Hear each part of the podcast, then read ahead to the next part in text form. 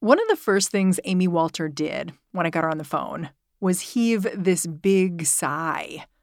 Amy's the publisher and editor in chief of the Cook Political Report. So election season is like rolling into finals week if you're her. She's not sleeping much. I'm just going to be going and going and going nonstop. So it's like that. Yeah, it's it's good. You can hear in Amy's voice good is not exactly the word she's reaching for here. Eventually, she settled on another descriptor for this midterm moment. It feels very weird. How so? Like, how do you see that?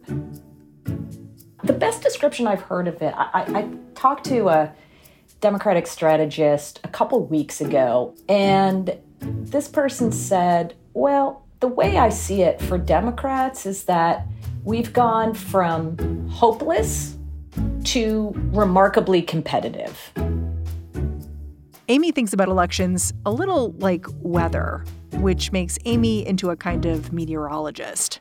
Earlier in the year, she says Dems were staring down a Category 5 midterm blowout.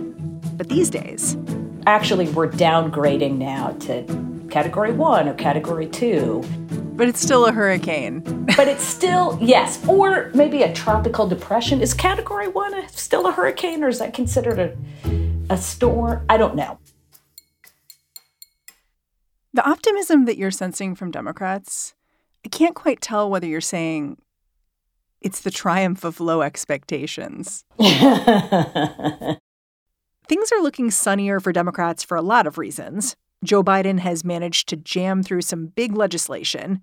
Gas prices have come down a bit. And then there's the big Supreme Court decision on abortion. If we're going to just stick with the weather analogy, sometimes weather comes out of nowhere, right? Like, oh my gosh, we had no idea that this tornado was coming. Oh my gosh, we had no idea we were going to get 46 inches of rain. But sometimes it's predicted, right? Everybody knew this abortion decision was coming. It was leaked weeks before the decision ultimately came out. And yet, it's Republicans who were really disorganized in how they were going to respond to it. Just to be clear, Amy and her colleagues are still projecting that Republicans will take back the House of Representatives. The GOP only needs to pick up five seats, after all. But in the Senate, a slight breeze can literally flip this thing one way or the other. Today on the show, a complete weather report for the midterm elections. Which party needs to run to the store and buy bread and toilet paper? And why? Amy's got thoughts. I'm Mary Harris. You're listening to What Next? Stick around.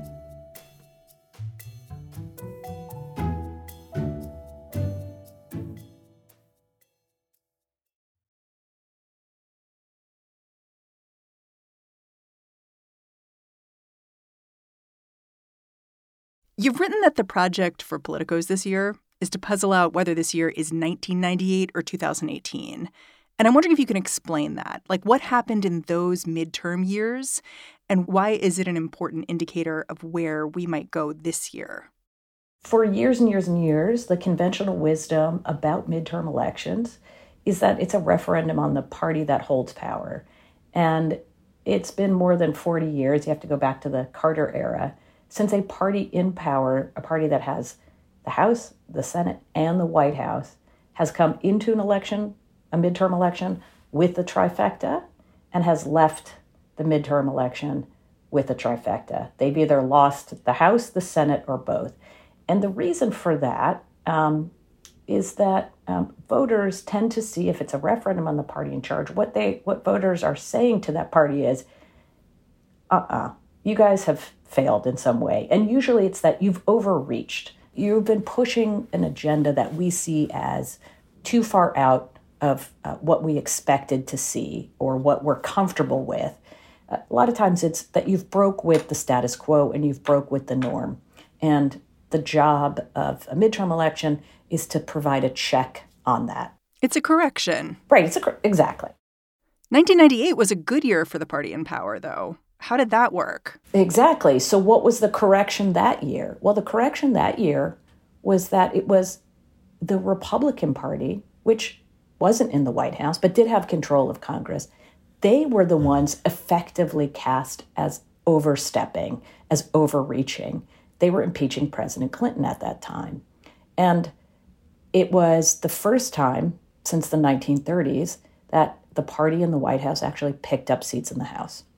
And this is what Democrats are, are they're trying to sort of replay this in a certain way this year, which is to say we may be the party in charge, but we're not the people overreaching. It's Republicans who are the extremists. We're passing legislation that's really popular. We're capping the um, cost of insulin. We're here um, lowering the price of prescription drugs. We're making sure to invest in infrastructure. Republicans are out here not only fighting against all of those popular things, but now they're pushing abortion bans and they're, they're wrapping their arms around Donald Trump and many of his really dangerous ideas, especially about the 2020 election. But of course, in their head is the memory of 2018, which was a really bad year for the party in power. Trump was in office and Democrats gained seats. And Democrats gained seats. Now, the other thing about 2018 that feels very familiar to this moment is that both parties had really strong turnout. Um, again, another reason why the party in power loses seats is that their side doesn't turn out. They're a little lazy. Right. Sort of a malaise. So there's a drop off in interest. But in 2018, Donald Trump helped to motivate his base, and we had record turnout. But it wasn't enough to prevent Republicans from losing the House. The reason I, I picked that year is that uh, both sides are in agreement here that we're going to see really high turnout, especially in these competitive races in these states where we have governors and Senate races, um, and that both sides are going to turn out their voters. The question then becomes where do those swing voters, those voters who don't really identify as partisans or they're soft partisans, where do they go? In the last four elections, they have been the deciding factor. Right, because this year it feels like Democrats have been able to energize their base because this abortion decision came out and it feels like folks are folks want to represent for their feelings on that issue. You're seeing more and more women registering to vote, for instance. So, okay, check. We have an energized base. We just need to turn them out as much as possible. But do we know where those swing voters are right now? We really don't. They've been very undecided. Now, again, this is not surprising. We're still two months out from the election. And I know for people who are involved in politics, the idea that somebody could not be paying attention to politics is crazy, right? Why aren't you thinking about this 24 hours a day like I am? But they are, right? And um, it's a little bit like how I pay attention to NFL football. Like, I don't know what's happening. I don't know who's in first, whatever. But, you know, the closer we get to the Super Bowl, the more attention that I'm paying, right? Yeah. So call me in October is how the independent voters are feeling. Call me in October is what a lot of them are saying, right? And it's pretty clear what the strategies of both parties are. And if you watch as many campaign ads as I do, it's crystal clear, which is Republicans want to make this all about Joe Biden and the economy. And they are also throwing a uh, sprinkling in issues like crime and immigration. So this is Biden is a failure on all of these issues. If you want to be a check on that, we can't let him continue to have all this power by having control of Congress, give it to the Republicans, We'll be the moderating force here, right? Um, for Democrats, their message is pretty clear. Republicans are extremists. They're going to take away your right to choose. This election is existential to that and to the idea of like just basic guardrails of democracy. It's interesting because I'm hearing so much about culture war issues like trans kids in school, like the migrant plane to Martha's Vineyard. But are Republican candidates running on that stuff? Or is it just ambient noise I'm hearing from people who are maybe not running this year, but are running in 2024? Right.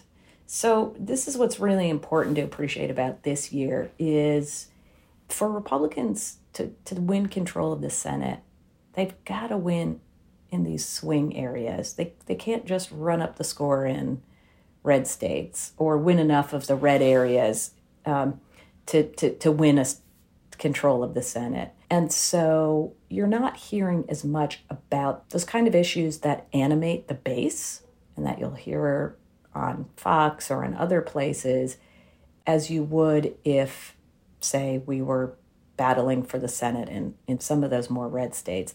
Instead, it's Republicans, they're actually having to play defense in some of those states on those culture issues like abortion.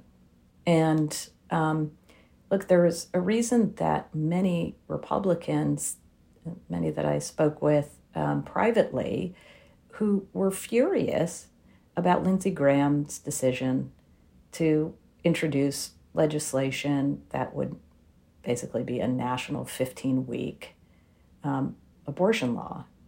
Um, they were furious for three reasons. One, it put the issue of abortion in the spotlight, um, which d- Democrats definitely benefit when abortion's in the spotlight. They're, they're considered more trustworthy on that issue by significant margins among voters. The second is that all of their candidates, especially their federal candidates, were finding ways to sort of massage their position on abortion by saying, oh, well, well, well, well, this isn't a federal issue. It's the state's issue. Now you have Lindsey Graham saying, oh, no, it's a national issue. So that put them on the defensive again. And the third is that he did it on the same day that the inflation numbers came out showing that inflation really hasn't gotten any better at all. So he really took that talking point away from Republicans. Totally. It's still there, right? People are still feeling inflation. It's just that it was an it was an own goal. You know, you found something interesting that what you called meh voters, like voters who are different than independents, I think, but they, they have kind of like blah feelings about Joe Biden. They're still trending towards Democrats when you ask them. I wonder what you make of that. Yeah, it's a really good question, and it's definitely one of those head scratchers. But if you think about, let's go all the way back in time to 2020 in that election, you know, you had a lot of people who turned out and voted for Joe Biden who weren't voting for Joe Biden because they loved him, but because they couldn't stand Donald Trump, right? Now, fast forward to today, those I think many of those voters are the ones who are probably feeling not great about Joe Biden, right? They either feel like, well, I voted for him and he went too liberal, or I voted for him, I thought I was going to get somebody different and he turned out to be this, or he's doing a bad job on the economy. And you also had uh, those voters, remember, a lot of those voters in 2020 who voted for him uh, as an anti Trump vote weren't just like so called suburban swing voters, but they were also younger voters, right? Who wanted to see a much more progressive candidate. So here's why this matters. Um, in our recent elections, it's been a pretty consistent trend. 90% of voters who approve of the job a president's doing vote for the candidate of his party. 90% of the people who disapprove vote for the other the other party. But what if instead of 90% of those voters voting for the other party, it's just 80%?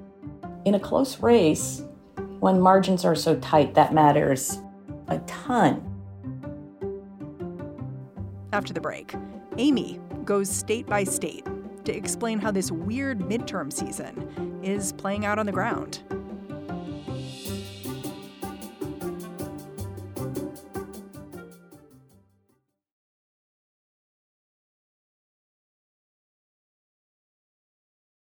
I asked Amy Walter to examine the midterm dynamics in a handful of races, now that those elusive independent voters are starting to pay attention. And she told me that if she had to pick just three states to pay attention to on election night, especially when it comes to control of the Senate, Pennsylvania would be right on top of that list. So we started there. Pennsylvania is where TV surgeon Dr. Oz is running for Senate as a Republican, and Lieutenant Governor John Fetterman is running for Senate as a Democrat.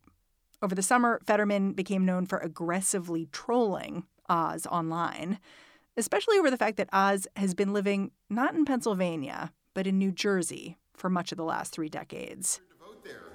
To honor Dr. Oz's deep New Jersey roots, we thought it'd be a great idea to start a petition and help him reach his dream of being inducted into the New Jersey Hall of Fame. Help us recognize his Jersey pride. It's been spicy actually from day one, really mostly on the on the Republican side because this was a competitive and really bruising Republican primary. Remember, you have Donald Trump coming out pretty early for his friend Dr. Oz. The way I endorsed another person today, Dr. Oz in Pennsylvania. Dr. Oz. And this is to replace a Republican senator, a longtime Republican senator, so a Republican seat. A Republican seat. And we know how Trump feels about, you know, people who've been in, on TV, especially those who like have their own TV show, reality star sort of situation. He loves them. Like a poll, you know, when you're in television for 18 years, that's like a poll. That means people like you, but he's a he's a So he endorses Oz, even though a ton of Republicans conservative activists tell him, you know, this guy, I just think you're making the wrong choice, man. Meanwhile, the Democratic primary is kind of sleepy, and Fetterman wins going away. And John Fetterman is a character too. Right. He's like 17 feet tall. Um, he's a huge dude with tattoos. He dresses like my 15 year old, which is the, the uniform of, of sweatshirts and, and gym shorts and most notably progressive. Like he's endorsed Bernie Sanders in the past. He's super progressive, but he's not leaning into that. What he's leaning into is exactly what you pointed out. People have been trying to label me my entire life. I do not look like a typical politician. I don't even look like a typical person. John Fetterman. He looks like if you just saw him uh, on TV, you didn't hear any of the words that were coming from his mouth, you'd say, Oh, I bet that's a, a Trump guy right? He comes from the western part of the state, not the suburbs. He's not shishi. He's not one of these limousine liberal types. He's like walked the walk, talked the talk.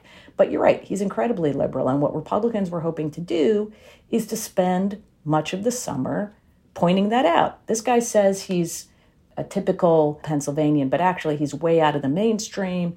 He endorsed Bernie Sanders. He supports the Green New Deal. But then he had a stroke. How did that change things? It did and it didn't. The interesting thing is, even he has a stroke not long after the primary. He's off the campaign trail. But the focus really is still on Fetterman um, positively, partly because he still has a very robust social media presence, and partly because Oz does nothing over the summer, right? There's a huge vacuum to be filled, and Oz lets Fetterman's campaign fill it. But now it's getting close to October, and Fetterman's health is still somewhat questionable. Um, he is uh, still having some trouble, and he talks about it openly um, with language processing. He's trying to, you know, do more public events, but um, he's only uh, agreed to one debate. And that was after a lot of negotiation. And a lot of back and forth, exactly. But I think the bigger challenge here is each candidate is trying to present the other one as the phony. And Fetterman had been doing a very good job of that for much of the spring and summer, uh, helped by Republicans in the primary who were saying that about Oz. Now, as we turn to the fall, the attention is going on. Well, is Fetterman really the guy who's not who he says he is? And can he physically do this job? While the race between John Fetterman and Dr. Oz will at least partially test how powerful Donald Trump's endorsement still is, Amy is also following a pretty different race in Colorado. That's where incumbent Democrat Michael Bennet is facing a surprisingly strong challenge from a candidate who is actively distancing himself from the former president. I say this challenge is surprisingly strong because many analysts have come to think of Colorado as being a blue state, even though it's only had two Democrats in the Senate for a couple of years. The incumbent, Michael Bennet, he's he's never won by particularly large margins. Now, he won in 2010, which was a really bad year for Democrats, against a candidate who he was able to paint as being far too extreme. But in his 2016 race, he won, but but just under or just at 50%, right? He's never won by big margins. So he doesn't have sort of, you know, deep, deep uh, base there um, to start with. The candidate that Republicans nominated, Joe O'Dea, is that outsider business candidate. You would put him into the category of the kind of traditional Republican candidate we might have seen 10 or 20 years ago, right? I'm a businessman, want lower taxes, I want to shake up Washington. Like a Mitt Romney. There we go. It fits in that Colorado mold of like, look, I'm not going to get into your business. You don't get into my business, right? So, does this guy have a shot, the Republican? So, I do think he has a shot. Now, I think it was especially when the president's numbers were a little bit lower, when we were, you know, before we have Roe v. Wade on the front burner. Um, but I do think it's a, a really good test for, as you pointed out in Pennsylvania, like the MAGA kind of candidates. Can they win? And then we're going to have a test of whether somebody who runs as the non MAGA in a non MAGA state, is that enough? Or have voters really, they're not making any distinctions now, right? That, that we are so polarized that even a candidate who presents him or herself as being a quote unquote different kind of Republican can't escape the sort of Trump label. Another race on Amy's mind is Georgia's gubernatorial contest. While it won't impact party control in Washington, it is a rematch. Democratic voting rights advocate Stacey Abrams is taking on Republican Governor Brian Kemp. But while Democrats seem to have the wind at their backs in other states, things look a little different here. This is in spite of the fact that Dems owe a lot to Georgia voters. It was Georgia that flipped the Senate blue, of course. And this state also helped kick Trump out of the White House. The question is what are they going to do this year? This is a race, actually, that expectations of it earlier in the cycle have been upended. Many of us, including those of us over at the Cook Political Report, said, well, Brian Kemp is going to have a really tough primary because he angered Donald Trump. He refused uh, to uh, not certify the election. You know, Donald Trump asked him not to certify. Brian Kemp said, I'm going to do that. he certified the election. And so Donald Trump comes after him, endorses former Senator David Perdue, Republican, to challenge him in the primary. And it was going to all be really a litmus test about your fealty to, to Donald Trump. Well, Brian Kemp wipes the floor with David Perdue. I mean, wins overwhelmingly. It wasn't even close. And this was like an early sign of potential weakness in Trump's endorsements, right? It is. And it's he is also the rare politician who has figured out how to do the dance with Donald Trump, which is you can stand up to Donald Trump without being an anti Trumper, without getting in fights with him. He says, I stood on principle. I stood and did the right thing because guess what? We did the audits. We, you know, we followed the rules. We followed the law. Joe Biden won our state. I certified the election. And now I'm going to go on and govern as a conservative. He's not a moderate. The Georgia legislature passed an abortion ban. They passed less restrictive gun laws as well in that state. So he's doing that. The state is also doing well economically. So, yes, conservatives may be upset that he is not on Team Trump when it comes to election denial, but he's doing all the other right things, and the economy is doing well in the state. And more important, I think, for those swing voters, especially those suburban voters who showed up and voted, maybe for Stacey Abrams in 2018, definitely for Joe Biden in 2020, the fact that he won so decisively over the Trump candidate said to them, okay, well, he's not really one of those crazies, right? Hmm. He's not Donald Trump. And I think that has really hurt Abrams because if you're going to make the case that he's really out of step, that he's a real extremist, the fact that he beat back Donald Trump makes that a harder argument. Looking at all these races together, we sort of talked about how this is a weird midterm season. And I guess what I take away is that the weirdness is so deeply connected to how close the voting is in a lot of places. The margin is so narrow that once you get there, like all of your meters start kind of going wild. Is that how you see it too? I think that's a really good way to think about this, which is no party can be able to say that they're going to have a mandate, right? That, you know, Democratic candidates in 2020, right? Joe Biden wins by 7 million votes. Democrats have control of the House and the Senate, but they did so, at least at the Electoral College level. He, Biden wins by about 40,000 votes, uh, spread over three states. The Senate was def- was a very narrow margin. The House was a very narrow margin. So every race now becomes not a repudiation of the other side. Instead, every election now becomes who can get an extra 2,000, 10,000 votes and where are we going to get them from? And when there's 10,000 or 2,000 votes separating winners from losers, we could come back when all said and done, Mary, and, and point to 15 things that were the deciding factor, right? How did so and so win this race? It was abortion. It was inflation. It was his gaffe on the campaign trail. It was Donald Trump saying this. It was Joe Biden doing that. A slight breeze in the weather system. there we go. We're back to the weather. Back to the weather. Amy Walter, I'm really grateful for your insight. Oh, I'm really, this was really fun. I'm really glad that you asked me, Mary.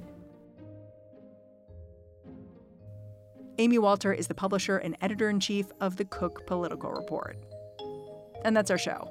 If you're a fan of what we're doing here at What Next, the best way to support our work is to join Slate Plus. Go on over to slate.com slash whatnextplus and sign up. What Next is produced by Elena Schwartz, Mary Wilson, Carmel Delshad, and Madeline Ducharme. We are getting a ton of support right now from Anna Phillips and Jared Downing. We are led by Alicia Montgomery and Joanne Levine. And I'm Mary Harris. I'll be back in this feed tomorrow. Catch you then.